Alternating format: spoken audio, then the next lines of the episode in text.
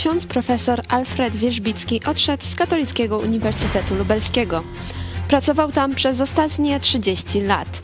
Po odejściu w wypowiedzi dla katolickiego magazynu Więź powiedział, że nastąpiła degeneracja intelektualna i moralna tej uczelni. Dlaczego na Kulu nie ma swobody wypowiedzi i co do tego doprowadziło? Drugiej części programu porozmawiamy z Mariuszem Milewskim z Fundacji Opowiemy Wszystkim, który wygrał proces z toruńską kurią i uzyskał odszkodowanie w wysokości 600 tysięcy złotych. To jest program Idź pod prąd na żywo. Magdalena Fałek, zapraszam.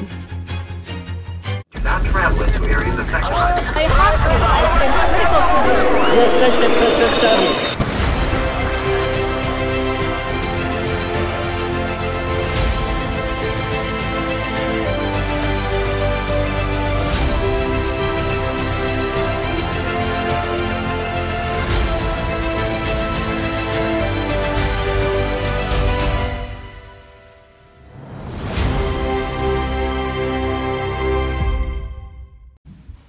Witam e, Państwa bardzo serdecznie, a ze mną w studiu jest e, pastor Paweł Chojecki, redaktor naczelny telewizji Idź Pod Prąd. Witam bardzo serdecznie. Witam Ciebie, witam Państwa bardzo serdecznie.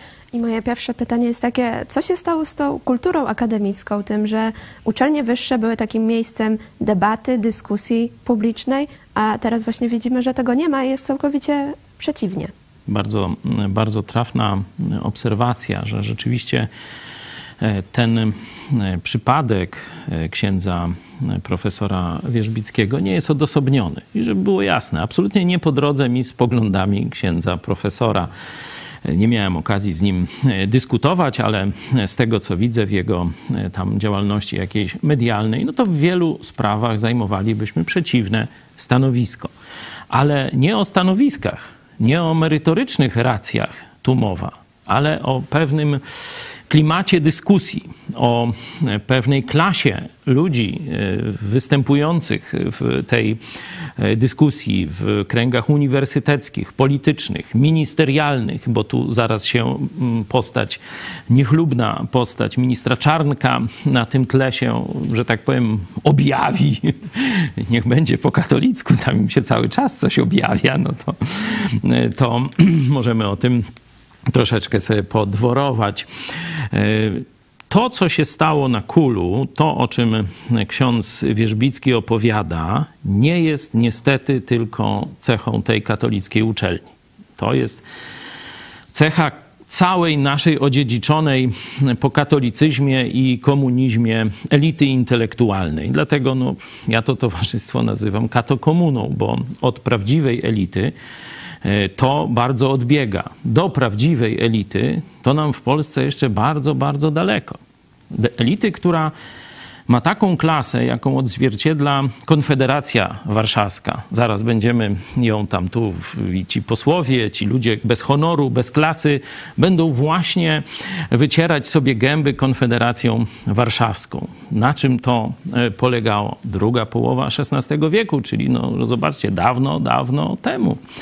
A polska elita wtedy, polska szlachta, mająca świadomość, że to, co stworzyliśmy wtedy w Rzeczpospolitej, jest czymś wyjątkowym w skali całego cywilizowanego świata, czyli w skali świata, można tak powiedzieć. Dopiero ten, ten, tę wielkość cywilizacyjną dopiero Stany Zjednoczone później odtworzyły, czy, czy powtórzyły, można powiedzieć, u siebie. I na czym polegała wielkość wtedy, w XVI złotym wieku, polskiej szlachty, którą właśnie najlepszą emanacją jest Konfederacja Warszawska. Tam polska szlachta razem, szlachta katolicka, protestancka, prawosławna, siadła razem i uchwaliła to, co jest fundamentem wielkości Rzeczpospolitej.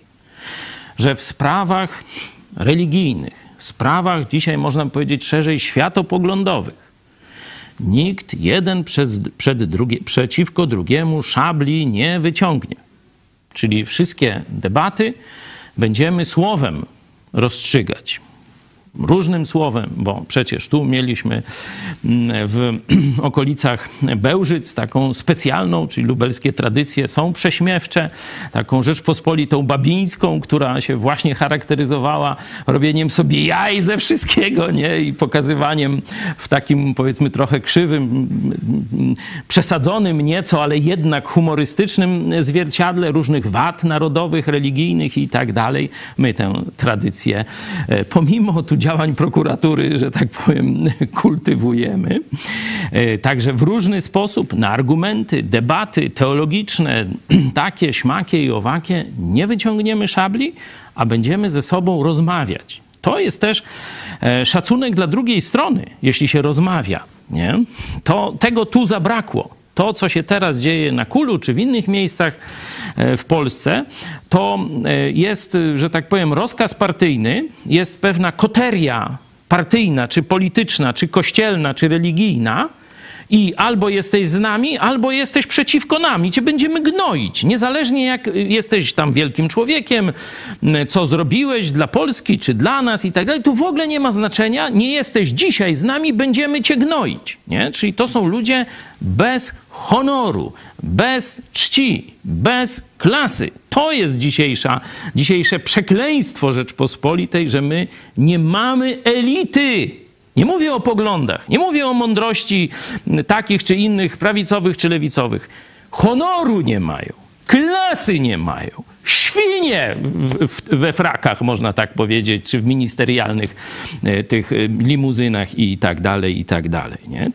Tamta szlachta z XVI wieku powiedziała, będziemy ze sobą rozmawiać, będziemy dyskutować, będziemy się nie zgadzać, będziemy się naśmiewać z siebie samych ale będziemy szukać prawdy. Będziemy dążyć do tego, co łączy, co daje Rzeczpospolitej wielkość. Nie? No i Rzeczpospolita była wielka. Nawet Moskwęśmy niedługo potem zajęli, no i to był koniec niestety ze względu na jezuicką, katolicką kontreformację, koniec rozwoju, można powiedzieć, jeszcze tego złotego e, wieku. I drugi ważny element, ten, który dotyczy już bezpośrednio księdza Wierzbickiego, ze względu na poglądy. Nikt w Rzeczpospolitej nie będzie dyskryminowany. Nie będzie dyskryminowany, jeśli chodzi o dostęp do urzędów, do godności w państwie i tak dalej, i tak. Poglądy jedno, zasługi dla Rzeczpospolitej, e, tytuły i tak drugie. Nie będziemy tego łączyć, czyli nie będziemy swoim, jak w chlewie, dawać tytułów, dawać nagród, dawać grantów, dawać pieniędzy i tak dalej, i tak dalej. No, ja nie mówię, że wszystko w Rzeczpospolitej było zgodnie z tą deklaracją Konfederacji Warszawskiej, bo nie było tak fajnie. Były też i nadużycia, i prywata, i sądy fałszywe, i wiecie, tu w Lublinie to szczególnie, nie? Mamy taką tradycję, bo tu i Trybunał był, i, i tak czarcia łapa, różne takie historie. Nie było różowo, nie? Ale chcę pokazać, że e, to, czym się szczyciliśmy, to, cośmy razem ustalili, to cośmy pokazali światu, to cośmy dali jako wzór, czyli ten dokument, Konfederacja Warszawska, to było coś wielkiego. To było ponad swoją epokę. To nigdzie indziej było niemożliwe, bo wszędzie takie same chlewy różne panowały i się tam naparzali, mordowali różne rzeczy, zdrady, e, to morderstwa, mordy religijne, to, to, to wszystko było na porządku dziennym. A u nas szlachta, zobaczcie, przez nikogo nie przymuszana, nie? Oczywiście no, szlachta protestancka grała wtedy główne skrzypce e, i dążyła do tak rozumianej równości i tolerancji w Rzeczpospolitej. Ale szlachta katolicka i prawosławna stwierdziła, w takim państwie chcemy żyć, to nam też się podoba. Nie? No i wtedy Rzeczpospolita była wielka. A teraz nazwa jest, ale Rzeczpospolita mała. Niektórzy mówią, że nawet z dykty. Albo i gorzej. E, możemy... Bo e, takie elity. Możemy przybliżyć e, trochę naszym widzom sytuację właśnie księdza Wierzbickiego, ponieważ miał on postępowanie dyscyplinarne z powodu wywiadu udzielonego dla Onetu, w którym skomentował stanowisko konferencji Episkopatu Polski w sprawie mniejszości seksualnych, stwierdzając, że dokument biskupów wygląda jakby był pisany na księżycu. i co prawda w lutym bieżącego roku został uniewinniony, ale już to, to zdarzenie przyczyniło się do jego odejścia z kulu. Pastor tutaj wspominał o tym właśnie, że Polska była wielka, ale teraz już widzimy, że nie jest. I ja mam takie pytanie właśnie, dlaczego nastąpiła taka degeneracja na kulu, ale też jak wiemy, nie tylko na uczelni to widać. To trochę może obrazować stan całej, e, całego naszego kraju. Tak, niestety nie, po odzyskaniu niepodległości w roku 1918 rzeczywiście pokazaliśmy swoją wielkość można powiedzieć, militarną. Mieliśmy geniusza, wodza Piłsudskiego. Pokonaliśmy bolszewików, czyli taki wysiłek patriotyczny, wysiłek też gospodarczy, czy, czy, czy powiedzmy, no ludzie swoje majątności oddawali, żeby uratować Polskę. Także to wszystko było na, na wielki plus, to dało efekt, ale jak wiemy z historii, dało efekt krótkotrwały. Nie udało się w dwudziestoleciu międzywojennym e, zbudować mm, elity opartej o wzorce duchowe. Daliśmy e, Polsce pokolenie tych Kolumbów, którzy swoje życie dali na stos i tak dalej, czyli pokolenie takich właśnie w Twoim wieku ludzi, którzy urodzili się już powiedzmy w 18 roku, no i weszli w drugą wojnę światową w Twoim wieku. Wspaniałe pokolenie. E, no, praktycznie Polska została pozbawiona E, przyszłej elity. Bo gdyby ta elita przeżyła i doszła do władzy w normalnym państwie, może byśmy dzisiaj byli, znaczy nie może, no na pewno byśmy byli gdzie indziej, nie? Ale no, tak ja już jako pastor mogę to powiedzieć, zabrakło w tej formacji. Była wspaniała formacja patriotyczna nie? Młodych, młodych ludzi. Tu i jeszcze E, pozytywiści, tacy jak moja babcia Teodozja Chojecka z domu Lewkowicz, zrobili wspaniałą robotę i przed wojną drugą, i w trakcie II wojny światowej, ale im wszystkim zabrakło jasnej formacji duchowej. To było oparte bardziej na takie e, materialne rozumienie rzeczywistości, naukowe, historyczne, patriotyczne, ale zabrakło tego komponentu duchowego. Był dalej E, Kościół rzymski, Kościół e, całkowicie skorumpowany, Kościół oderwany od Biblii, wręcz zakazujący ludziom czytania e, Biblii w języku ojczystym. No i Kościół przede wszystkim, który nie głosił Ewangelii o darmowym zbawieniu. Czyli Polacy po ludzku zrobili wspaniałą robotę, heroiczne pokolenie, wspaniale przygotowane, ale duchowo ślepe. Nie? Także jeśli miałbym odpowiedzieć na to pytanie, to bym powiedział: Mieliśmy niestety wspaniałe pokolenie, ale duchowo ślepe, bo zabrakło właśnie tego czynnika biblijnego w wychowaniu naszej elity. On był obecny, bo spora część przedwojennej elity to protestanci jeszcze, to, to po nazwiskach e, można też zobaczyć, albo po przynależności kościelnej, albo z protestanckich rodów, albo w e, kościołach protestanckich wychowanych, tylko raczej tych historycznych, czyli Kościół luterański, Kościół reformowany, gdzie już e, tradycja i obrządek zdominowały życie duchowe. Nie? Także tego czynnika zabrakło. E, no, straszna ofiara krwi II wojny światowej. I potem na to nałożyło się wymordowanie przez hitlerowców, a potem wymordowanie i niszczenie, upodlanie polskiej elity przez komunistów. Przecież na procesach żołnierzy wyklętych, na przykład na e, procesie rotmistrza Pileckiego, nie, to widać było, że tam prokuratorem był chyba pułkownik z ZK, który wcześniej ryzykował życie dla wolnej Polski, a potem został, znaczy się zaprzedał komunie. Czyli najpierw był ten etap mordowania polskiej elity. E, ogromna jej część też wyginęła w powstaniu warszawskim, a potem się rozpoczął jeszcze po, na początku komunizmu jeszcze mordowanie na wielką skalę, a potem upodlenie. I to ten proces nazywa się e, tak obrazowo stworzeniem towarzysza szmaciaka. I zobaczcie, mamy Kościół pozbawiony ducha, nie? pozbawiony prawdy Biblii, pozbawiony Jezusa Chrystusa, Kościół tylko tradycji i pustych sakramentów, które nic ludziom nie dają. I mamy komunę, która niszczy systemowo ludzi niepokornych, nie? która przerabia ich na gówno. Nie? E, to właśnie jeden z klasyków powiedział, że Niemcy nas fizycznie mordowali, a Rosjanie nas zrobili, robili z nas gówno. Nie? Także to, to klasyk to tak właśnie tak użył e, wpływ komuny, wpływ Sowietów, wpływ Rosji na Polskę. Nie? I po 1989 roku nie było żadnego rozliczenia. Nie było takiej debaty, e, o jakiej my teraz, czy, czy takiej oceny, żeby to do Polaków dotarło zaraz. Jesteśmy na moralnym, religijnym, duchowym dnie. Teraz się trzeba z tego podnieść. Jak to zrobić? Jakie fundamenty? Kogo na przód wystawić? Nie? No i kogo wystawiono? Pierwszym prezydentem Polski kto był? Komunista Jaruzelski. Komunistą to to jego. Później komunista, ten jak on tam, Kwaśniewski, który dzisiaj mówi, że Morawiecki jest gorszy od Urbana, nie? I, i wychwala i tak dalej, nie?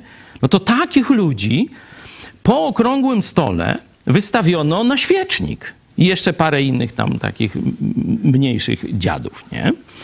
No to jak naród miał się podnieść? Jak elity miały się wytworzyć nowe, kiedy przeszły elity komunistyczne lub przydupasów biskupów, kochanków, utrzymanków, tylko ci, którzy mieli poparcie czarnych, to z drugiej strony mogli awansować. Czyli tu czerwoni, a tu czarni. No to co z tego wyjdzie? Brown. Albo inne jakieś kolory. O, o Braunie też e, mówił e, ksiądz Wierzbicki w tym wywiadzie dla więzi, ale ja chciałam e, przejść e, do tego, co powiedział o e, ministrze edukacji narodowej, o e, Przemys Przemysławie Czarnku, ponieważ powiedział na kul wyczuwalne są próby ręcznego sterowania przez profesora Przemysława Czarnka, który został ministrem. W naszej katedrze etyki przygotowaliśmy program kształcenia nauczycieli etyki. Przeszedł całą ścieżkę akceptacji na KUL, aż przyszła wiadomość, że minister polecił przygotowanie nowego programu emerytowanemu pracownikowi uczelni, który nigdy się wprost etyką nie zajmował, tak jakby naszej pracy nie było. Na szczęście do uruchomienia tych studiów nie doszło. Jeszcze e, mówił o e, ministrze e, Czarnku. Czarnek wyrasta z tradycji katolicyzmu endeckiego, bogoojczyźnianego. Instrumentalizuje wiarę w celach politycznych. Moment, w którym Czarnek kieruje Ministerstwem Edukacji i Nauki jest korzystny dla kul finansowo, jednocześnie oznacza zapaść intelektualno-moralną uczelni. A tu to się podpisze oboma rękami. Pod, y, mimo, że mówię, poglądowo się nie zgadzam w wielu rzeczach, y, czy biblijnych, y, czy ogólnie ideowych, to to ta diagnoza rzeczywistości personalnej i upadku moralnego kulu, ale to jest, kult tu jest symbolem, nie? No bo za komuny no kult to był tak postrzegany jako, wiecie, tu Jan Paweł II wykładał i, i e, ksiądz Blachnicki też tu był. Tutaj no to było życie naprawdę Kraków i kul, nie? To tak można było powiedzieć, że e, takie dwa ośrodki jakieś intelektualne funkcjonowały w Polsce tej komunistycznej, nie? Dlatego odwołujemy się do kulu, bo on jest, czy był raczej pewnym symbolem jakiejś próby przynajmniej podniesienia się z tego upadku upadku moralnego. No i tu ksiądz profesor Wierzbicki mówi, że nastąpiła zapaść i intelektualna, i moralna. No toż chyba on wie, co mówi. Zresztą nie tylko on, ale ksiądz profesor Szostek, były rektor w, w dowodzie Solidarności z księdzem Wierzbickim i właśnie z tym, co robi przeciw temu, co robi Czarnek na Kulu i innych polskich uczelniach no, opuścił mury uczelni, której był rektorem i chyba teraz jest na UMCS-ie, zdaje się, tak? tak? E, ksiądz profesor Andrzej Szostek, były rektor w latach 1998-2004, odszedł z kulu w październiku dwa lata temu, w 2020 roku, właśnie w e, akcie Solidarności z księdzem e, Wierzbickim. Także widać... na UMCS. Także mówię, nie podzielając poglądów tych księży czy teologów, e, oni, e, jeśli chodzi o ich ocena, ocenę moralną, są, zobaczcie, bardzo ostrzy i podejmują dość takie ważne życiowe decyzje. Czyli to nie tak, że wiecie, a dobra, tam ten mnie obraził, czy, czy ten mi tam świnie podłożył, idźmy dalej, nie? Tylko oni opuszczają tę uczelnię. Czyli to jest naprawdę jakiś taki głos, y, no ludzie, opamiętajcie się.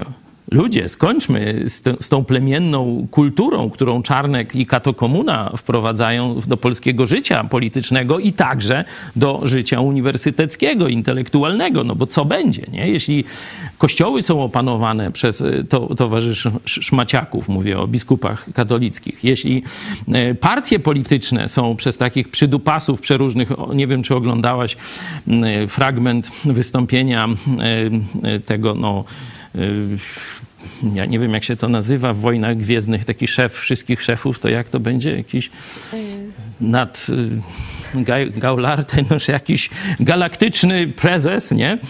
No i tam poseł, poseł na Sejm Rzeczpospolitej się kundli przed nim. Nie wiem, czy to widziałaś taki, nie widziałaś? Nie, nie no to już widzisz, ja jestem w tych internetach bieglejszy, no i widziałem, jak on się kundli przed, przed Kaczyńskim, nie? To, to jest taka żenada. Możecie sobie to obejrzeć, jakiś tam poseł z Puław. E, no, no taki, taki wstyd odwala, nie? Taką wazelinę, takie dupowladztwo, no że to żygać się chce, jak się na to patrzy, a on jest z siebie dumny. A on jest z siebie dumny, elita lubelszczyzny normalnie. Z gołębnika to, to, to, to szkoda gadać, nie? Jeśli możemy gdzieś puścić ten wycinek, jak właśnie ten, on się przedstawia, prosty nauczyciel tam z, z wiejskiej szkoły, doktorowi prawa będzie zadawał pytania. Ludzie, co to jest? I to jest poseł na Sejm Rzeczpospolitej, no, kpina jakaś, no czasie, kiedy e, nasza reżyserka będzie e, szukać tego wycinka, to ja chciałam zachęcić Państwa bardzo do udziału e, w ankiecie, która jest na czacie tutaj przy naszym programie, pod naszym programem. I mamy pytanie na, w ankiecie, jak oceniasz wpływ ministra Czanka na KUL i inne polskie uczelnie? I są trzy odpowiedzi. Pierwsza pozytywny, druga negatywny i trzecia nie mam zdania. Oczywiście ankieta jest też na Twitterze, więc zachęcamy do udziału, a wyniki zaprezentujemy pod koniec programu. E, ja jeszcze chciałam e, wrócić do ministra Czarnka, e, ponieważ on odpowiedział na te, na te słowa księdza Wierzbickiego napisał na Twitterze to słowa, słowa osoby sfrustrowanej, obrażające obecnego rektora KUL i pracowników naukowych tej uczelni. Księdzowi Wierzbickiemu jako chrześcijanin proponuję więcej modlitwy i refleksji nad sobą, wypaczając złe słowa i myśli kierowane pod moim osobistym adresem. No coś tam rzeźbi, no nie będziemy tego e, komentować, ale to, że taka persona jak Czarnek jest na szczycie tej drabiny politycznej zajmującej się wyższymi uczelniami, to jest naplucie w twarz każdemu polskiemu studentowi, także tobie, absolwentowi, także mnie, czy profesorom, doktorom, magistrom, którzy pracują na polskich wyższych uczelniach. Nie? Nie będę szukał zajęcia dla, dla Czarnka, które byłoby dla niego odpowiednie, e, bo może by się to kto obraził z kolei tam z tych zajęć, e, ale na pewno to, które piastuje, jest nieodpowiednie i tak dalej. Nie? To, to jest dla mnie jasna sprawa. I tu mówię, nie chodzi o poglądy, kto ma rację w różnych sporach ideowych. Bo może tak być, że ksiądz Wierzbicki bzdury plecie na jakiś temat, a Czarnek akurat tak się zdarzy, że ma rację, czy, czy tam jakąś słuszną, y, słusznej sprawy broni. Ale mówimy o metodach, bo to chrześcijaństwo, na które się powołuje minister Czarnek, to nie makiawelizm. Oni uprawiają makiawelizm, nie? Czyli mamy szczytny cel, nie? Zniszczyć lewaków, żeby nasze było górą. Nie? To oni tak definiują te swoje e, cele. Nawet nasze to nie do końca wiedzą. Nie? Nasze to nasze i już, i naj, najnajsze. No i koniec. Nie? By tam zapytać, o co chodzi temu Czarnkowi, to, to on tam by w sprawach takich ideologicznych, to, to myślę, że to cienias jest i w ogóle żadnego pojęcia zielonego e, nie ma. Nie? Ale on wie, że tego trzeba popierać, tego trzeba gnoić. No i to jest jego filozofia. I on jest do tego przygotowany. Nie? Czyli ma mamy czasy tak jak za Stalina, gdzie każda książka, yy, Biblia to chyba nie, ale każda inna książka zaczynała się. Największy myśliciel, słońce Puław, nie? I tak dalej. Jarosław, żyj nam wiecznie i króluj. Największe tam dla pszczelarstwa, dla rolnictwa, dla fizyki, dla matematyki, dla humanistyki, wszystko towarzysz Stalin największe tam zasługi miał. No to dzisiaj Jarosław mniej więcej przez niektórych przygłupasów i czy przydupasów jest czczony jak Stalin kiedyś, nie? Czyli widać, że to, to wychowanie, o którym mówiłem, towarzysza Szmaciaka, zobaczcie, jak dzisiaj dalej e, funkcjonuje. Czyli nie mówimy o ideach, kto ma rację w tym sporze, nie? Tylko mówimy o klasie, o metodzie dyskusji, metodzie załatwiania tych różnych rzeczy. Bo gdyby oni przyszli do tego Szostka czy do Wierzbickiego i powiedzieli: Słuchaj, nie pasujesz nam ideologicznie, ile tam ci tego wypowiedzenia, może ci pomożemy załatwić pracę na innej uczelni, tam będzie bardziej lewacka, to tam sobie będziesz te brewerie robił, zwalniamy cię. Toż to, to ja bym to zrozumiał. Ja bym nie miał nic przeciwko temu. Ale tu zobaczcie, szczują na niego nagonki robią, wypominają mu jakieś tam, mówi, przeszłe e, grzechy, za które już został ukarany. Już nie? był karany i Tak, no to mówi, dlaczego mnie drugi raz za tę samą sprawę sądzicie, nie? Jakieś takie psychiczne oddziaływanie, to co powiedziałem, niszczenie go, upokarzanie, kwestionowanie jego tam dorobku czy tytułów naukowych. To są metody świń. Mogę przeczytać właśnie wypowiedź e, księdza Wierzbickiego przed komisją dręczono mnie przez kilkanaście miesięcy. Dodano zarzuty, za które byłem już upominany i karany w przeszłości. Wbrew zasadzie nebis in idem nie wolno sądzić i karać dwa razy za to samo. Zdałem sobie sprawę, że Kul utracił akademicką powagę. Bez żenady mnie upokorzono i wyszycano. W żadnym postępowaniu nie mieści się, aby rzecznik dyscyplinarny podważał czyjś dorobek naukowy i nagrody. Pomyślałem wtedy, ceniąc dorobek i misję Kul, że nastąpiła degeneracja intelektualna i moralna tej uczelni. To właśnie są tytułowe No tak, ale zobaczcie, ja akurat e, znam e, te sprawy od podszewki w takim sensie, że mm, e, też ja i moja rodzina byliśmy, czy jesteśmy obiektami przeróżnych tego typu nagonek i to nie tylko ze środowiska tej katokomuny. Bo przecież przypomnij sobie proces Korneli, Euniki, jeszcze jednej koleżanki. To właśnie się na OMC-sie działo. Dokładnie takie same metody, jakie dzisiaj stosuje, stosują przeciw Wierzbickiemu, były stosowane przeciwko twoim starszym koleżankom. I myśmy napisali do Gowina. Zobaczcie, to on taki jaśnie oświecony. No on taki liberał teraz, teraz do Platformy już chce, nie? Napisaliśmy list, mówię, że tu się dzieją przestępstwa. Tu się namawia do, do składania pod przysięgą fałszywych zeznań. Są na to dowody. A Gowin umył ręce i mówi, a jest autonomia uczelni, guzik mnie to obchodzi, to Gowin, na piśmie mam to. Chcecie? To możemy kiedyś tam gdzieś w teczce poszukać, w teczce Gowina, Goweo, nie? No to tak, zobaczcie, był Gowin, no to dokładnie tak samo, kiedy nas gnojono, to on tak samo się zachowywał. A gdzie był wtedy profesor Wierzbicki? Przecież wiedział o tym skandalu. Przecież to dotyczyło uniwersytetu, na który dzisiaj pracuję, czyli no tam się, że tak powiem, frendował i sprawa była głośna, pisała, pisały media. Gdzie wtedy był profesor Wierzbicki? Powiedział, nie można tak gnoić ludzi za poglądy. Cichosza, a to ja mówiłem. Milczycie, kiedy gnoją nas. Przyjdą po was. No i przyszli. No i teraz tu płacze e, ksiądz Wierzbicki, że go tak gnoją. No tak, to taka jest kolej rzeczy. Gnoili słabych, nic ci nie mówili. Myśleliście, że jesteście silni i po was nie przyjdą. Noż teraz wiecie, że przyszli po was. No i teraz my słabi się o was upominamy. Także przecież to samo było, jeśli chodzi o mnie, czy telewizję Idź Pod Prąd. Zobaczcie, no ludzie, którzy powinni mieć klasę, nie? Senator Bury. Przecież jak łgał w telewizji, mówiąc, że jesteśmy sektą, nie? Pereira. Przecież razemśmy manifestacje organizowali. To Ewa Stankiewicz nas zapoznawała. Wiedział doskonale, kim jesteśmy. A jego telewizja nadała, że jesteśmy tajemniczą sektą z Lublina. To są ludzie o zerowym honorze i klasie. Marian Kowalski. No przecież wiedział, jak jest. A jakie głupoty później o nas opowiadał. Żyjemy w bagnie, drodzy Państwo. bo to są ludzie z pierwszych stron gazet.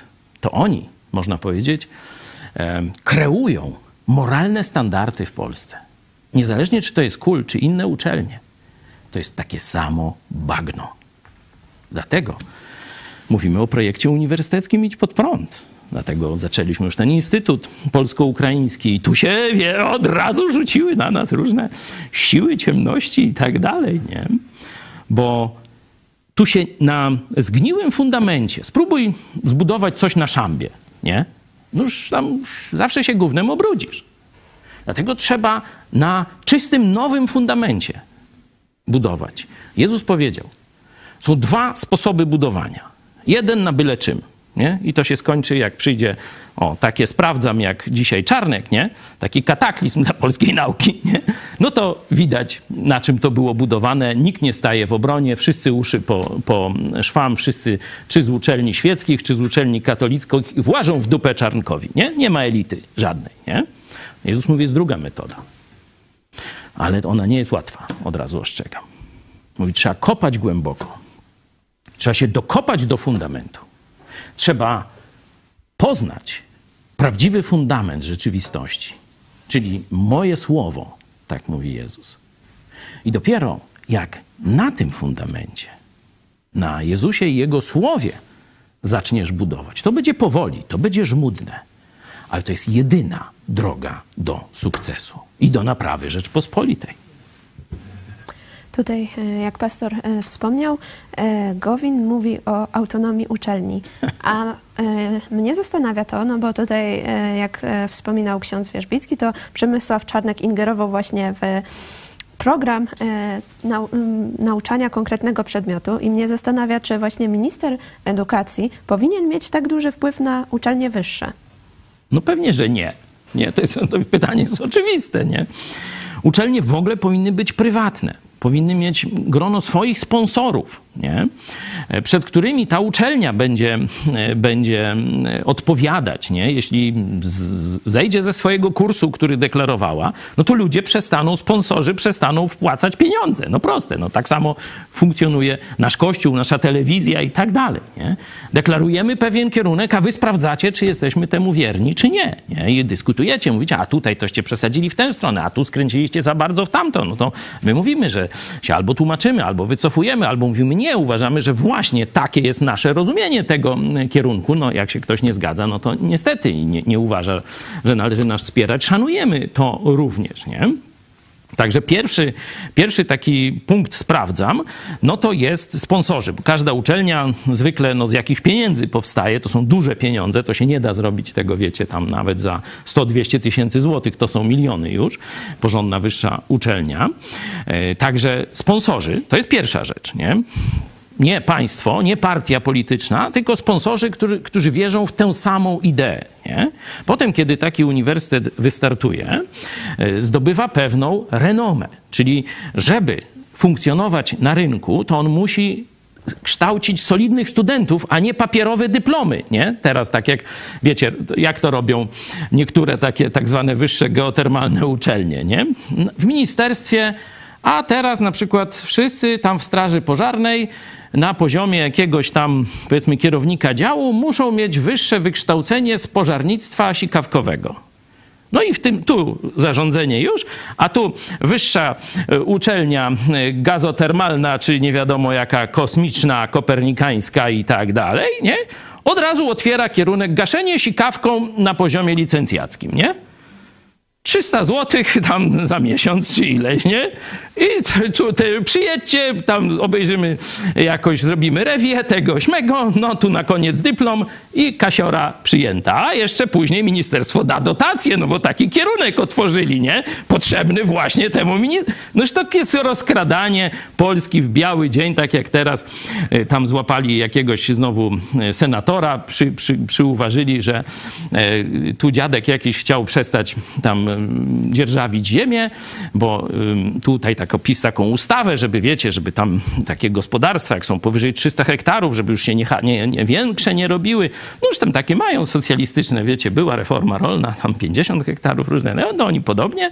No a ten poseł niezrzeszony, ale pisowski, nie, wymyślił, że on y, tam nie będzie, oczywiście sam nie wystąpił w przetargu, ale zrobili sobie taką lukę, pisałem o tym na Twitterze, zrobili sobie taką lukę, że biorą figuranta, od niego podnajmują, znaczy wiecie, są poddzierżawcami, a wtedy już żadne przetargi, żadne ustawy nie obowiązują, chapiemy się i tak dalej, chapiemy ile wlezie. No czy tak ta Polska niestety jest dzisiaj zbudowana. Pamiętamy lata 20, Nikodem Dyzma, Dokładnie tak samo to wtedy funkcjonowało. Piłsudski próbował zrobić porządek. W pewnym sensie mu się to udało, ale potem umarł, no i później to już był, e, że tak powiem, e, no, smutny zgon Rzeczpospolitej. A właśnie e, minister Czarnek wspierał utworzenie Wydziału Medycznego na Kulu, a jego żona została tam wicedyrektorem, no i oczywiście była też duża dotacja. Nie ma nepotyzmu, jakby ktoś się odważył tak pomyśleć to prokuraturę na niego naślemy. I tak tu i Czarnek, i Ziobro, Zorro i wszystko będzie grało. No wiesz, wszystko fajnie, ale jeszcze jest rektor e, lubelskiego, Lubelskiej Akademii Medycznej. Dlaczego on pomaga w tworzeniu konkurencji, to tego to już za nic nie, wy, nie wytłumaczysz, nie? Przecież KUL nie ma żadnych podstaw, żeby, e, to jest bardziej humanistyczna uczelnia, e, nie ma żadnych podstaw e, takich, żeby otworzyć wydział lekarski, chyba, że będzie bazował na dorobku Akademii Medycznej, czy dzisiaj Uniwersytetu tak, Medycznego no i tak dalej. to mamy tak. Uniwersytet Medyczny. Tak, także no, to są jaja, to, to wiecie, to, to każdy normalny człowiek widzi tu chucpę, a oni tę chucpę jak taniec chochołów przed tym narodem odczyniają, a naród bije brawo, jak ci, te 250 osób w Puławach. Nie wiem, czy słyszałeś wypowiedź o cenie węgla prezesa Wszechświata. Słuchałem i myślę, ludzie, po co wy go pokazujecie? A jeszcze e, mogę dodać, że właśnie e, oczywiście na ten otwarcie tego Wydziału Medycznego była dotacja 40 milionów. No jakżeż tam miałoby nie być dotacji? No przecież oni za swoje to nic nie potrafią zrobić. Nie wiem, czy oni budżety domowe spinają, jak nie nakradną.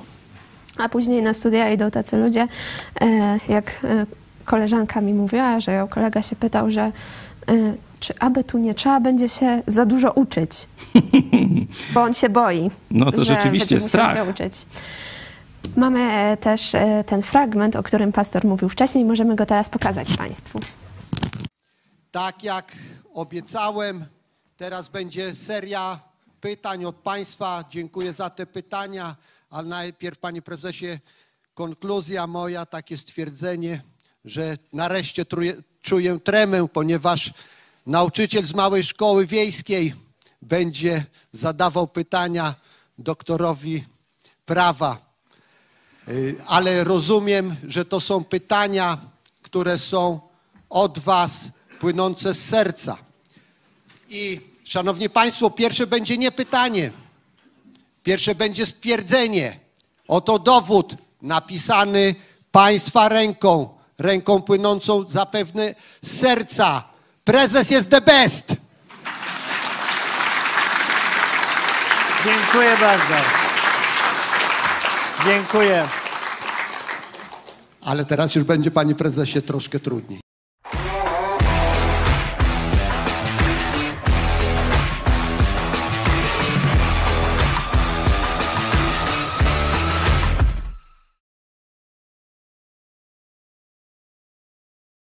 Jeśli chcesz, by niezależne od dotacji rządu dziennikarstwo przetrwało i rozwijało się w Polsce, poświęć dosłownie kilka minut na wsparcie telewizji Idź Pod Prąd. Nasza telewizja utrzymuje się dzięki comiesięcznemu wsparciu widzów. Jeśli uważasz, że rzetelnie spełniamy swój dziennikarski obowiązek, codziennie zapewniając Ci informacje, komentarze, analizy, a także sporą dawkę humoru, zachęcamy Cię do wsparcia naszej telewizji. Jak to zrobić? Wejdź na stronę idźpodprąd.pl wsparcie. Wybierz cel wpłaty. Możesz jej dokonać przez DotPay, PayPal, Blik lub tradycyjnym przelewem z tytułem darowizna. Dziękujemy, że co miesiąc gra dla nas ponad tysiąc gitar, czyli tysiąc osób, które wspierają i tym samym współtworzą IPP TV. Gramy i gnamy dalej. A my mamy już e, komentarze od Was, nasi widzowie. Bardzo dziękujemy Wam i oczywiście przypominamy, że możecie komentować i zadawać pytania na czacie. E, Tadeusz Marszałek z edukacją na uczelniach w Polsce jest tak samo jak z innymi dziedzinami gospodarki i życia po 1989 roku. Wszędzie pozostali postkomuniści i swojscy agenci, popierani oczywiście nie za darmo przez polski kler. No, taka była też notatka polskiego wywiadu z 90 roku, że Niemcy za pomocą biskupów katolickich i swoich polityków mają trzymać Polskę w skłóceniu, w ciemnocie i w braku możliwości dorobienia się, czyli żeby nie powstała polska klasa średnia. Żeby Polak był głupi, religijny i skłócony.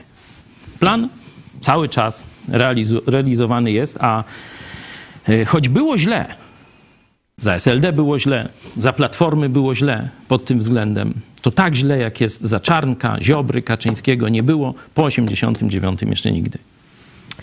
E, Piotr Setkowicz ma postulat. E, W 1989 roku zlikwidowano Ministerstwo Rynku, to od razu rynek się poprawił. Ciekawe, jak oświata i szkolnictwo wyższe zareagowałyby na taki zabieg. No to właśnie o tym mówiłem, nie? Tylko prywatni sponsorzy i wolna konkurencja uniwersytetów, że państwo nie wkracza na rynek, y, że daje koncesje, wiecie, jakieś tam audyty, sprawdzania, pieniądze, nic z tych rzeczy. Oczywiście to jest odległa e, przyszłość. Będziemy musieli stoczyć nierówną walkę, bo to, co mówiłem, tak jak telewizja publiczna okrada nas z pieniędzy z, przez przymusowy abonament, przez dotacje, które też prezydent Duda im daje e, z budżetu państwa, czyli z naszych podatków, a potem chłam daje, potem kłamie, potem jeszcze oczernia ludzi takich jak my, mówiąc, że jesteśmy tajemniczą sektą z Lublina, jak TVP Info. Pierwszy proces przegrali, no to patrz, y, apelowali, żeby teraz jeszcze więcej pieniędzy podatnika y, utopić i liczą na to, że może co, Ziobro im pomoże, że się sądy zmienią. Nie no, każdy normalny sąd to powie, to jest nadużycie, to jest przestępstwo i do widzenia. Nie, tu nie ma, nie ma, tu wyrok jest prosty, ale wiecie, będą się bujać, będą odwlekać przeproszenie i tak dalej, i tak dalej, i tak dalej, nie? Także tu mamy, można powiedzieć, nierówną walkę. Z tej strony są ogromne siły, z tej strony zła. E, W przypadku uczelni, no to wszystkie są dofinansowane i tak dalej, uprzywilejowane, tak, śmaki i tak dalej, a my musimy od zera startować. I jeszcze później będziemy musieli przejść ten proces mm, zdobycia możliwości legalnego funkcjonowania. Bo wiecie, że ta ustawa no, nakłada nie dość, że trzeba ogromne pieniądze mieć, to jeszcze zgodę pozostałych rektorów na powstanie nowego uniwersytetu. Jak myślicie, który z rektorów zgodziłby się, żeby Uniwersytet Lubelski Biblijny powstał? No żaden, nie? Także musimy zrobić to z jakiegoś obejścia. No to już tam nie będę szczegółów zdradzał, ale e, ciągle o tym myślimy i jesteśmy coraz bliżej tego celu. Polska elita, czyli wolna Polska, bo najpierw się tworzy elitę, a potem ona e, przejmuje władzę i e, mamy nowy kraj, można powiedzieć, no, nowy, e, nowy porządek, nowy porządek moralny, bez tej degrengolady, o której mówi e, profesor Wierzbicki. Ona się zrodzi z woli garstki ludzi. To nie będzie masowe. To nigdy nie było masowe. Nigdy e, jakieś wielkie ruchy w historii nie były masowe. To jednostki, to jednostki, niekiedy jedna osoba albo grupa niewielka osób popychały, można powiedzieć, taki, taką kulę śnieżną, która później e, robiła robotę. Ale najpierw musi być garstka tych, którzy mają wizję i mają wiarę, a ja bym dodał, mają błogosławieństwo Pana Wszechświata. I to nie jest Jarosław Kaczyński. E, Jeszcze e, mogę przeczytać jeden komentarz, taki humorystyczny akcent. Klasa polityczna, która to klasa? E, Czy M się pyta? Podstawowa? Z- zerówka. No. Zerówka. I to jeszcze obowiązkowa. Tak, a my teraz przejdziemy do drugiej części programu i zapraszamy na wywiad z Mariuszem Milewskim z Fundacji Opowiemy Wszystkim, który wygrał proces z kurią w Toruniu. E, jako dziecko był latami wykorzystywany seksualnie przez proboszcza, A i teraz sąd e, przyznał mu 600 tysięcy zadośćuczynienia. Zapraszamy na wywiad.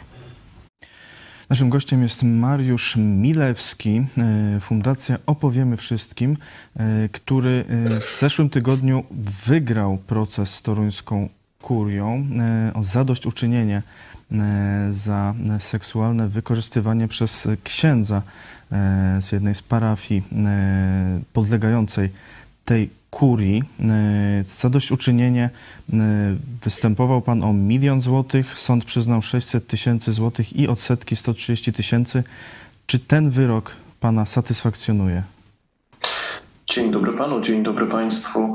E, faktycznie występowaliśmy o, o milion złotych wraz z odsetkami. Sędzia w czwartek, 6 października wydała wyrok, y, w którym y, uznała, że 600 tysięcy będzie wystarczającą kwotą. Ja jak najbardziej jestem usatysfakcjonowany tą kwotą, y, bo tutaj też trzeba bardzo podkreślić, że kwota to jest jedno, ale została uznana wina Kościoła Kurii, jeśli chodzi o, o, o zadośćuczynienie. Więc wypłata zadośćuczynienia równa się uznaniem winy kurii akurat tutaj toruńskiej. Czy może pan powiedzieć, jak sąd to argumentował, bo tu kuria się e, jakby od, odżegnywała, broniła, że nie odpowiada za te działania księdza? Ja tylko mogę powiedzieć, bo proces był za zamkniętymi drzwiami, więc nie mogę zdradzać szczegółów, ale jeśli chodzi o motywację sądu, sąd uznał artykuł 430 kodeksu prawa cywilnego za jak najbardziej e, tutaj wpływające na to zadośćuczynienie, czyli e, artykuł 430 kodeksu prawa cywilnego mówi o odpowiedzialności za podwładnego, za osobę, którą posyła się do pracy.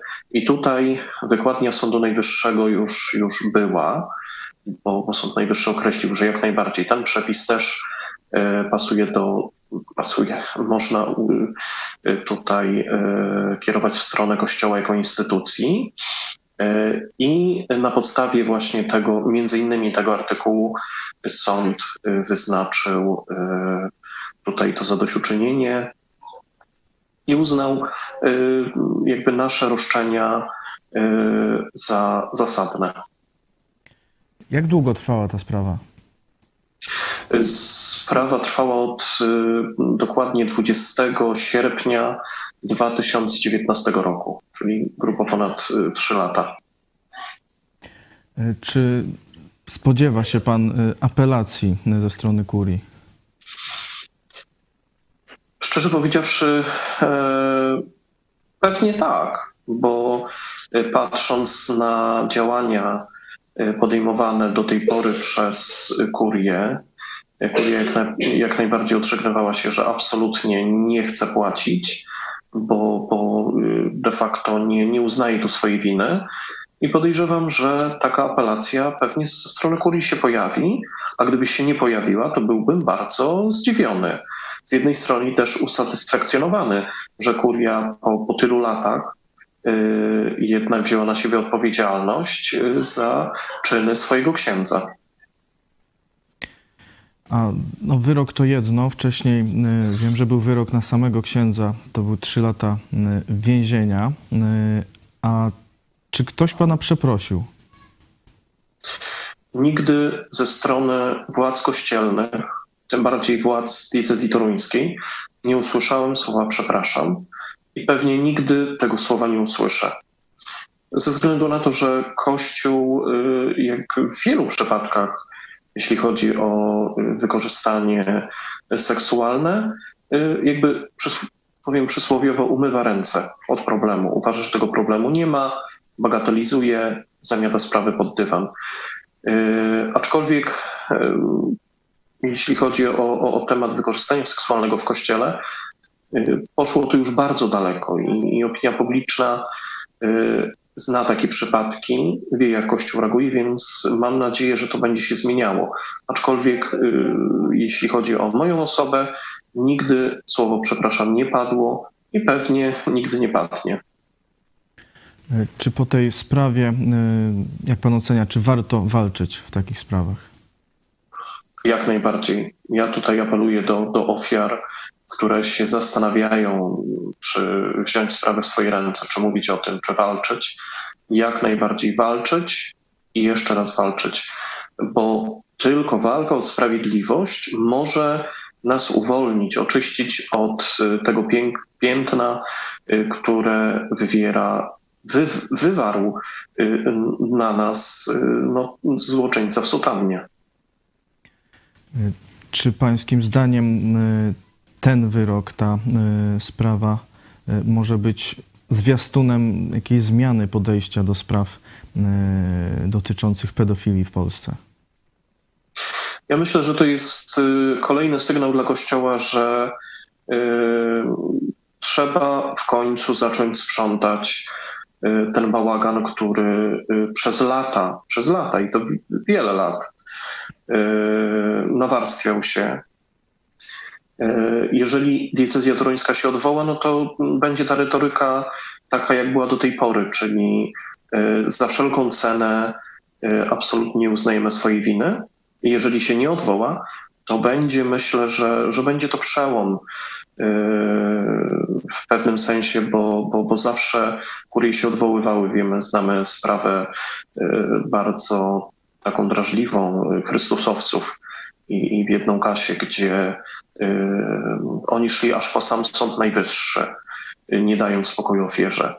Mam nadzieję, że Kościół w końcu pójdzie y, po rozum do głowy i zacznie te sprawy załatwiać tak, jak to się robi teraz na, na Zachodzie, jak robiło się to w Stanach Zjednoczonych, czy choćby u naszych sąsiadów w Niemczech, że ofiary dostają zadośćuczynienia i w wielu przypadkach nie muszą walczyć y, o te zadośćuczynienia latami przed sądem, bo y, teraz też myślę, że, że to jest y, świeża sprawa, jeśli chodzi o, o arcybiskupa Jędraszewskiego, który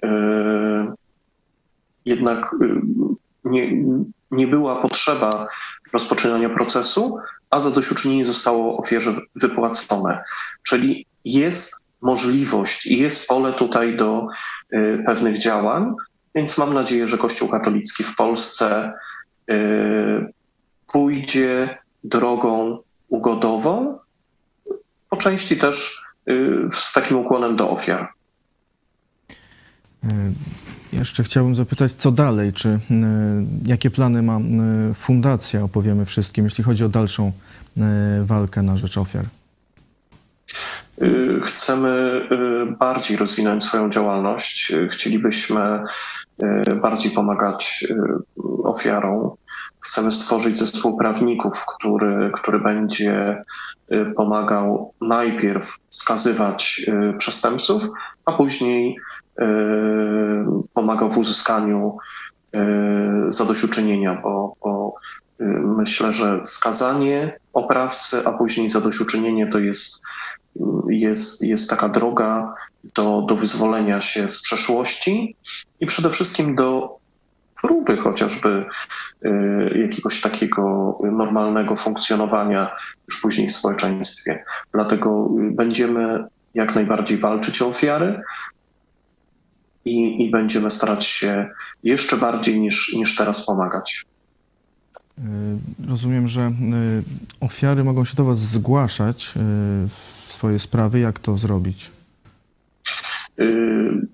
Można zgłosić się przez stronę na Facebooku. Fundacja Opowiemy Wszystkim. Na stronie znajduje się kontakt bezpośrednio do nas i, i czy mailowo czy telefonicznie, absolutnie y, można też anonimowo, y, czy zasięgnąć porady, opinii. Jak najbardziej zapraszamy do tego kontaktu i, i wręcz namawiamy ofiary Patrząc na, na kilka przypadków w Polsce, może nie jest to wielki odsetek, gdzie, gdzie ofiary dostały zadośćuczynienia, ale jest tych wyroków już kilka. I myślę, że to jest też przykład do tego, żeby walczyć o siebie. Dziękuję bardzo. Jeszcze pozwolę sobie na jedno bardziej osobiste pytanie. E, jeśli pan e, nie chce, oczywiście nie musi odpowiadać, mm, ale chciałbym wiedzieć, czy te, ta, ten, te całe e, wydarzenia aż do teraz, do procesu, czy one wpłynęły na pana wiarę w Boga? Jeśli tak, to jak? Wpłynęły i to bardzo, ponieważ Kościół tutaj za wszelką cenę jakby pokazał, bo, bo zwykle od, od pierwszej, od, od zerówki, zresztą w szkole podstawowej y, mówiono nam, że Bóg tylko i wyłącznie jest dobry. A y, powiem szczerze, ta wiara została zakwiana, bo instytucja, co prawda ja oddzielam instytucję od, od wiary, bo, bo to są dwie różne rzeczy, zresztą widzimy, y, co Kościół katolicki w imię Boga robił i robi nadal. Wiara została zachwiana, aczkolwiek mam nadzieję, że, y, że gdzieś odbuduje się absolutnie poza Kościołem katolickim, bo nie jestem od końca 2020 roku członkiem y, tejże instytucji. Dziękuję bardzo. Naszym gościem był y, Mariusz Milewski, Fundacja Opowiemy Wszystkim. Dziękuję bardzo. 600 złotych, e, tysięcy złotych zadośćuczynienia. Czy to jest dobry, sprawiedliwy wyrok? Znaczy, trudno mi określać e, te kwoty. To już bardziej sędziowie mają doświadczenie w oszacowaniu tych strat, co by mogło być, gdyby inaczej się potoczyło los. Także tu, e, podobnie jak pan Mariusz, zgadzam się, że nie sama kwota jest tak istotna, ale to uznanie winy. Uznanie winy i uznanie prawa do sprawiedliwego zadośćuczynienia. Nie? E, takich spraw jest wiele w Polsce. Bartek Pankowiak walczy o to samo. Modlimy się i tu informujemy, żeby e, ta sprawa też doczekała się sprawiedliwości. Pozdrawiamy Cię, Bartku, jeśli nas e, oglądasz. Tu Bartek, to wiem, że tam niższe dużo kwoty, zdaje się około połowy tego, nie? E, myślę, że tu inflacja tak szybko napędza, że trzeba będzie weryfikować w trakcie, bo te procesy trwają po parę lat, no to wiecie, to to może być już, że tak powiem, na skrzynkę piwa, nie? a nie jakieś poważne, poważne e, zadośćuczynienie za parę lat, jeśli tu scenariusz jakiś z Wenezueli, PiS, socjaliści z PiS, kato komuna z PiSu e, wprowadzą. Także no, cieszę się też z takiej deklaracji poszukiwania prawdy poza Kościołem katolickim. Nie? To Pan Mariusz jasno powiedział, że pożegnał tę fałszywą instytucję religijną e, i szuka teraz gdzieś indziej, oby, oby Pan znalazł w Jezusie Chrystusie odpowiedź na wszystkie pytania i ukojenie, także przebaczenie grzechów i życie wieczne. Także to jest bardzo no, naj, najważniejsza sprawa w tym wszystkim, o czym mówimy. Ja bym dodał jeszcze jeden ten aspekt y, w tych wysokich, y, czy, czy powinny być wysokie. Jeśli oni chcą dotacji, to to w miliony idzie. No to jak gwałcą dzieci, niech też płacą y, za to odszkodowania. Myślę, że to chroni przyszłe dzieci przed gwałtem. Bo kiedy Kościół w katokomunie, w tym PRL-u po okrągłostołowym, jest bezkarny, no to jak myślicie, jaka jest poziom motywacji na przykład e, biskupów, żeby w swoich diecezjach walczyć e, z księżmi pedofilami?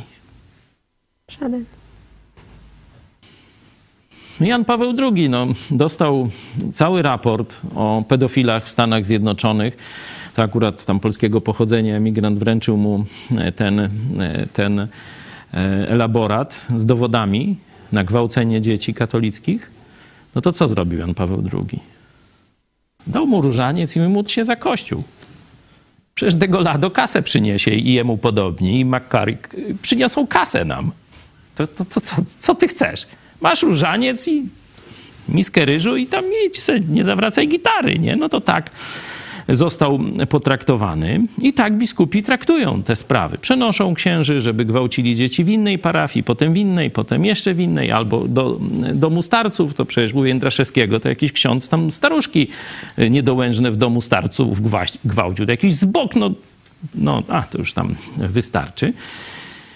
Jak zaczną płacić miliony to zaczną dbać, żeby ci księża, że tak powiem, do burdeli chodzili albo gdzieś, a nie żeby ganiali i gwałcili dzieci niewinne. Także e, zresztą skandal z diecezji białostockiej pokazuje, że tam idą w tę stronę. Nie? On chciał burdel zrobić w kancelarii swego prezesa, czyli arcybiskupa.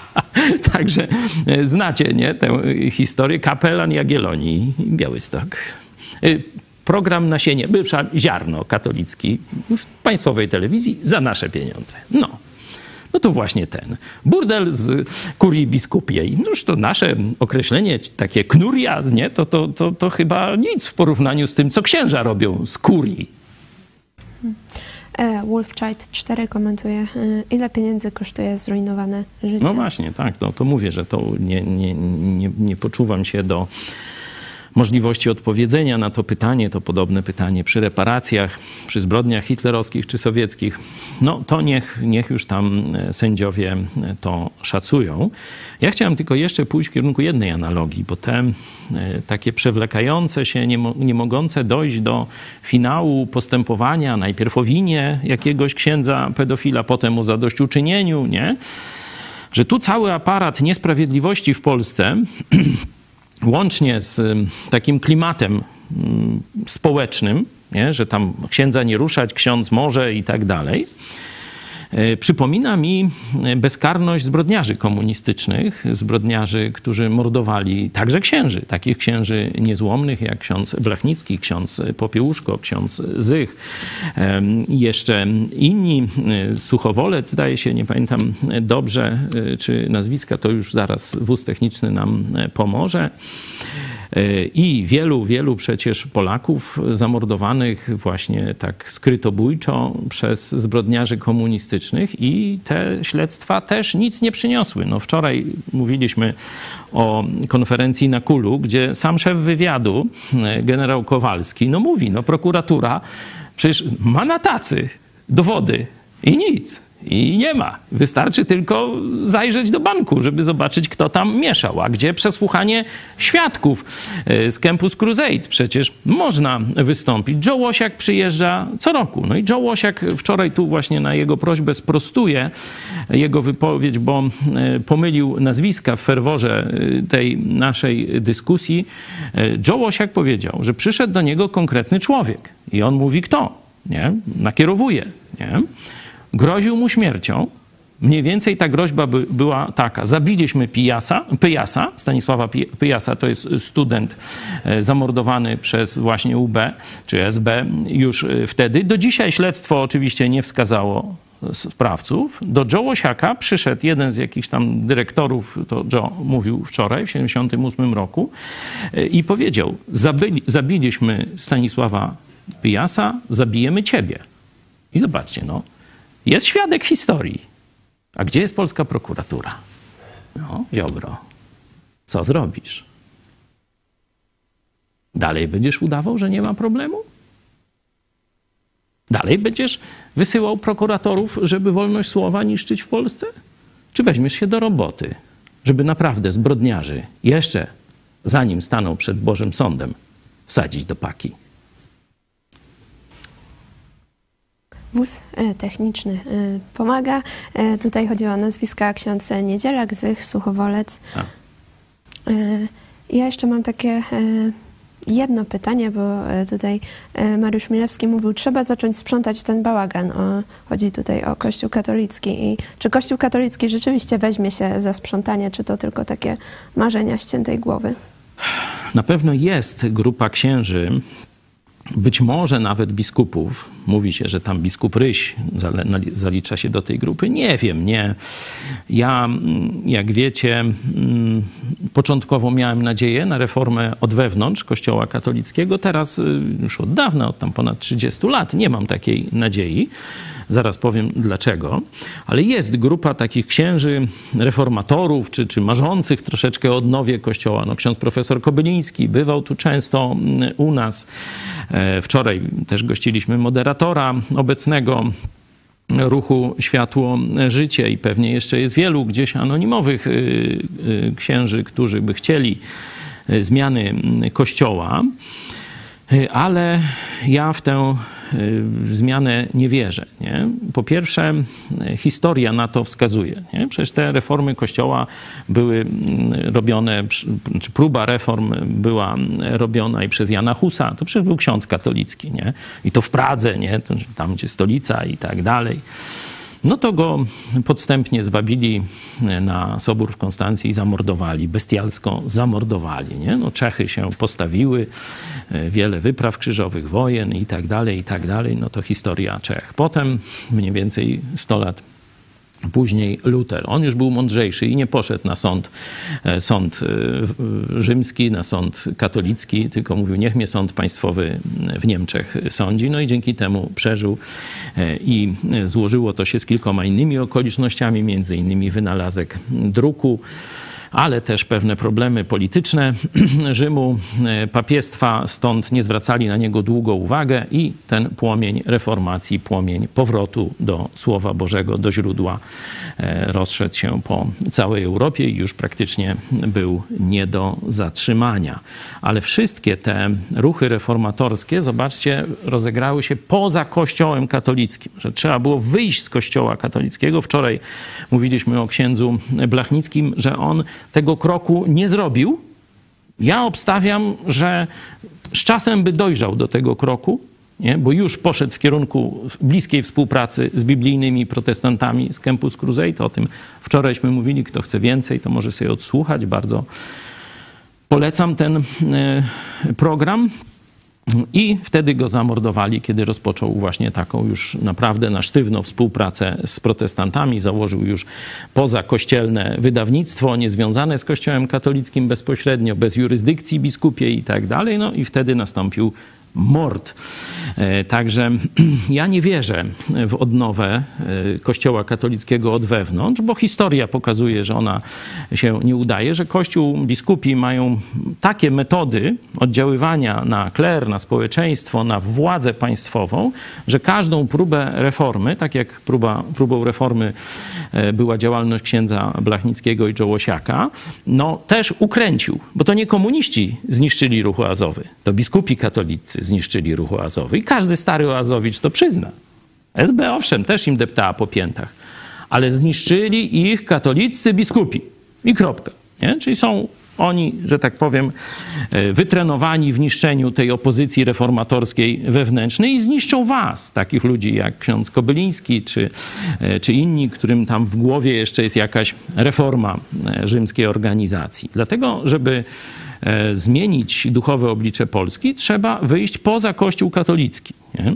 On zdradził Chrystusa.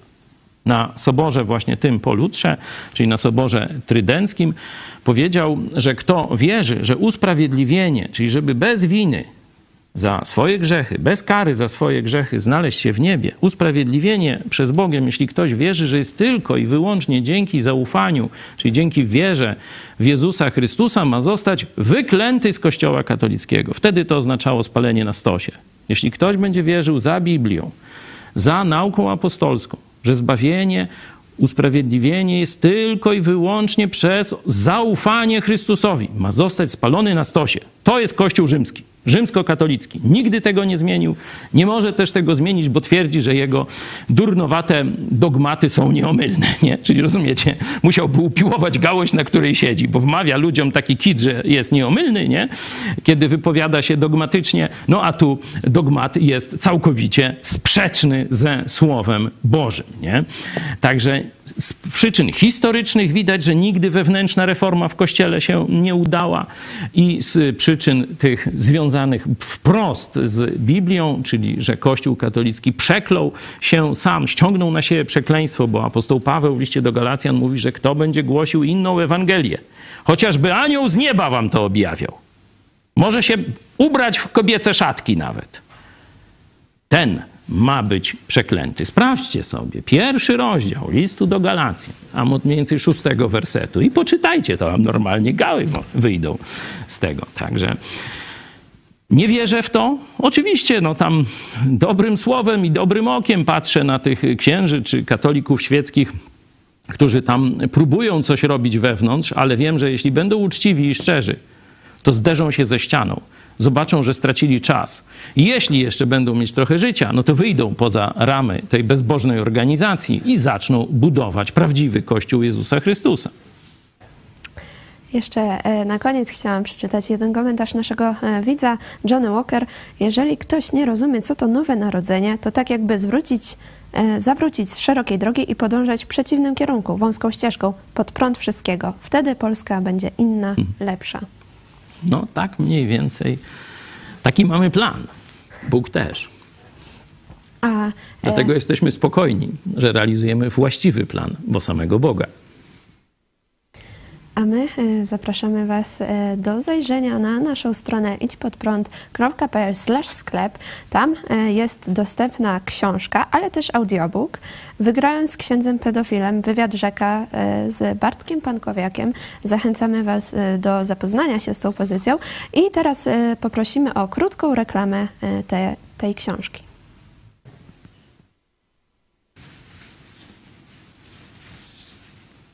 Występki biskupa Janiaka. Co zrobił, jeśli chodzi o księdza? Powinno zadać inne pytanie, czego nie zrobił. Słowa ryzyka o, o Janiaku, że jest współczesnym męczennikiem, a Ziobro siedzi, no, mądry człowiek, nie? I wiesz, miliony ludzi to ogląda. Skoro minister sprawiedliwości twierdzi, że to jest współczesny męczennik, to znaczy, że ja wymyślam, że to ze mną jest problem.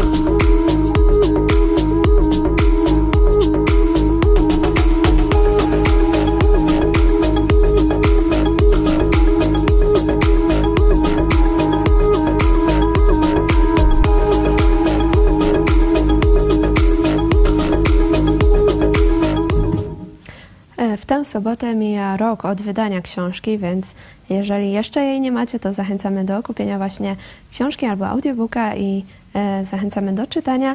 A dzisiaj o 18 e, relacja z konferencji e, ksiądz Franciszek Blachnicki, naukowiec, wizjoner, praktyk w Lublinie oraz wywiady telewizji Idź Pod Prąd. Ksiądz reformator, na czym polegał fenomen księdza Blachnicy, Blachnickiego, przepraszam. E, zachęcamy Was e, bardzo serdecznie do oglądania. I po programie e, Pomyśl dziś pastora Chojeckiego, dlaczego ewangelizacja wewnątrz Kościoła katolickiego jest mało skuteczna oraz kartka z kalendarza Piotra Setkowicza, wybuch w Cytadeli Warszawskiej. E, a my zachęcamy Was również e, bardzo serdecznie do wsparcia naszej telewizji. E, możecie to wejść na stronę itspodprat.pl wsparcie i tam znajdziecie wszelkie informacje, a możecie to również zrobić przez Patronite. To jest patronite.pl itspodprat i Mamy też również e, zachętę od e, naszego widza e, ze wsparcia. Już zaraz przeczytam. Dzięki Wam za Waszą pracę. Niech Bóg Wam błogosławi. To napisał Tomek przy jednej z wpłat. Oczywiście możecie pisać takie komentarze przy wpłatach. Później jest nam bardzo miło je czytać. Tak, ja przekazuję tu redakcji. Niekiedy też na antenie czytamy niektóre, także jeśli chcecie nam słowo zachęty gdzieś w dopisku tam przy przelewie napisać, e, czy też jakieś inne słowo, no może krytyki czy uwagi, to po prostu no, korzystajcie z tej możliwości. Wszystko to czytamy. A my też e, zachęcamy Was e, do sprawdzenia sobie, czy rzeczywiście macie e, zasubskrybowany nasz kanał, ponieważ jak wiemy, YouTube często cofa te subskrypcje, więc... Ale to zupełnie przypadkowo. No oczywiście. więc jeżeli możecie sobie pod naszym wideo sprawdzić, jest taka ikonka subskrybuj, możecie to sprawdzić, czy macie zasubskrybowane, a jeżeli jeszcze tego nie zrobiliście, to również zachęcamy Was do tego. Będziecie otrzymywać powiadomienia o nowych programach, o właśnie programach, programach na żywo i będziecie mogli być e, ze wszystkim na bieżąco. I również jeszcze e, zachęcamy Was do e, kontaktu telefonicznego. Mamy numer 536 800 13 435 możecie dzwonić, a pastor Michał Fałek odbierze telefon i porozmawia z Wami, prywatnie mój tata, więc zachęcam bardzo serdecznie. Państwowo chyba też. tak, Wiemy, tak się mówi. No. państwowo również. E, A my będziemy się już e, z Wami To jeszcze żegnać. pozwolę sobie Was zaprosić na jutro. Em, Mam nadzieję jutro przedstawić Wam szczególnego gościa, mojego też przyjaciela, niezwykłego człowieka, innego pastora, e, który między innymi gościł u siebie w domu prezydenta Rzeczpospolitej, a więcej różnych em, ciekawostek, no to zapraszam jutro. Także zapraszamy jutro. Wasza ciekawość zostanie zaspokojona, a my e, już e, żegnamy się z Wami. Był ze mną pastor Paweł Chojecki, redaktor naczelny telewizji Idź Pod Prąd. Dziękuję bardzo. Dziękuję Tobie i Państwu. A my dziękujemy Wam, że byliście z nami i do zobaczenia. Niedawno skończyła się mm, konferencja na Katolickim Uniwersytecie Lubelskim poświęcona e, księdzu Franciszkowi Blachnickiemu, e, temu, który przyniósł do Polski, można powiedzieć, Ewangelię o darmowym zbawieniu dzięki użyciu protestanckich materiałów Campus Crusade for Christ, e, które przywiózł Joe Łosiak do niego. E, I mieliśmy wczoraj program, gdzie rozmawialiśmy o przyszłości ruchu azowego później w Polsce i tego, co robić dzisiaj. E, Trwa w związku z tym ciągle dyskusja, czy tę prawdę o darmowym zbawieniu głosić w ramach Kościoła katolickiego, czyli żeby ci, którzy nawrócą się do Jezusa, pozostali w Kościele i jako katolicy, nie atakując Kościoła katolickiego, jego dogmatów, jego stylu życia, żeby pró- próbowali do e, ludzi dotrzeć z Ewangelią, czy też wychodzić z Kościoła katolickiego, jasno deklarować, że jest to bezbożny Kościół, który zdradził Jezusa Chrystusa, który żyje w bezbożny sposób, jego hierarchia i Jezus się kompletnie odcina od tej organizacji, Jezus się jej wstydzi. E, Te dwa, e, można powiedzieć, kierunki współzawodniczą ze sobą, ja chciałem Wam dać pewien obraz biblijny. Jeśli Jezus by tylko głosił Ewangelię, mówiąc, że zbawienie jest y, przez wiarę w Niego i tak dalej, i to by wystarczyło, to dlaczego potępiał faryzeuszów? Dlaczego potępiał religię faryzeuszów swoich czasów? Zobaczcie 23 rozdział Mateusza.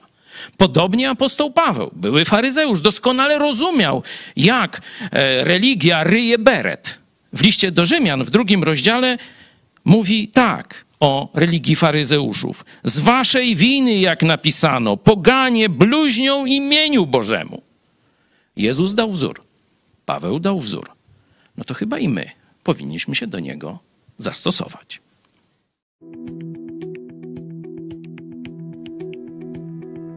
13 października 1923 roku wybuchła prochownia w Cytadeli Warszawskiej. Przechowywano w niej proch bezdymny do ładunków miotających dla ciężkiej artylerii. Eksplozja była olbrzymia. Huk słyszano w Otwocku, Rembertowie, Mińsku Mazowieckim i Piasecznie. Budynek był jednak zabezpieczony wałem ziemnym i wkopany w ziemię, także siła eksplozji nie zniszczyła pobliskiego fortu i nie wybuchły składowane w nim pociski artyleryjskie, których było kilkaset ton. Zniszczonych zostało kilka budynków i w tym przede wszystkim dawny dziesiąty pawilon, w którym za czasów rosyjskich przetrzymywano więźniów politycznych. Po odzyskaniu niepodległości został przerobiony na mieszkania dla wojskowych i ich rodzin. Wybuch nastąpił około godziny dziewiątej. Wojskowi w tym czasie byli w miejscach pełnienia służby, ale ich żony i dzieci znajdowały się w pawilonie i wiele ich zginęło pod gruzami. W sumie ofiar śmiertelnych było 28, w tym tylko dwóch żołnierzy. Rannych zostało 89 osób. Rząd wydał oświadczenie, że przyczyną wybuchu był zamach i śledztwo prowadzono w tym kierunku. Podejrzewano, że sprawcami mogą być Ukraińcy lub komuniści. Ostatecznie na podstawie zeznań agenta policyjnego uznano za winnych Walerego Bagińskiego i Antoniego Wieczorkiewicza, dwóch oficerów Wojska Polskiego, którzy wstąpili do Komunistycznej Partii Polski. W momencie zamachu byli już w więzieniu, ale uznano, że to oni wyszkolili i przygotowali ludzi, którzy zorganizowali ten zamach, a wcześniej kilka innych. Zostali skazani na karę śmierci, ale prezydent ułaskawił ich, uznając, że dowody są nieprzekonujące. Zdecydowano wymienić Bagińskiego i Wieczorkiewicza na Polaków więzionych w Sowietach, ale wcześniej policjant Muraszko zastrzelił ich. Nie ma pewności, jaka była rzeczywista przyczyna wybuchu.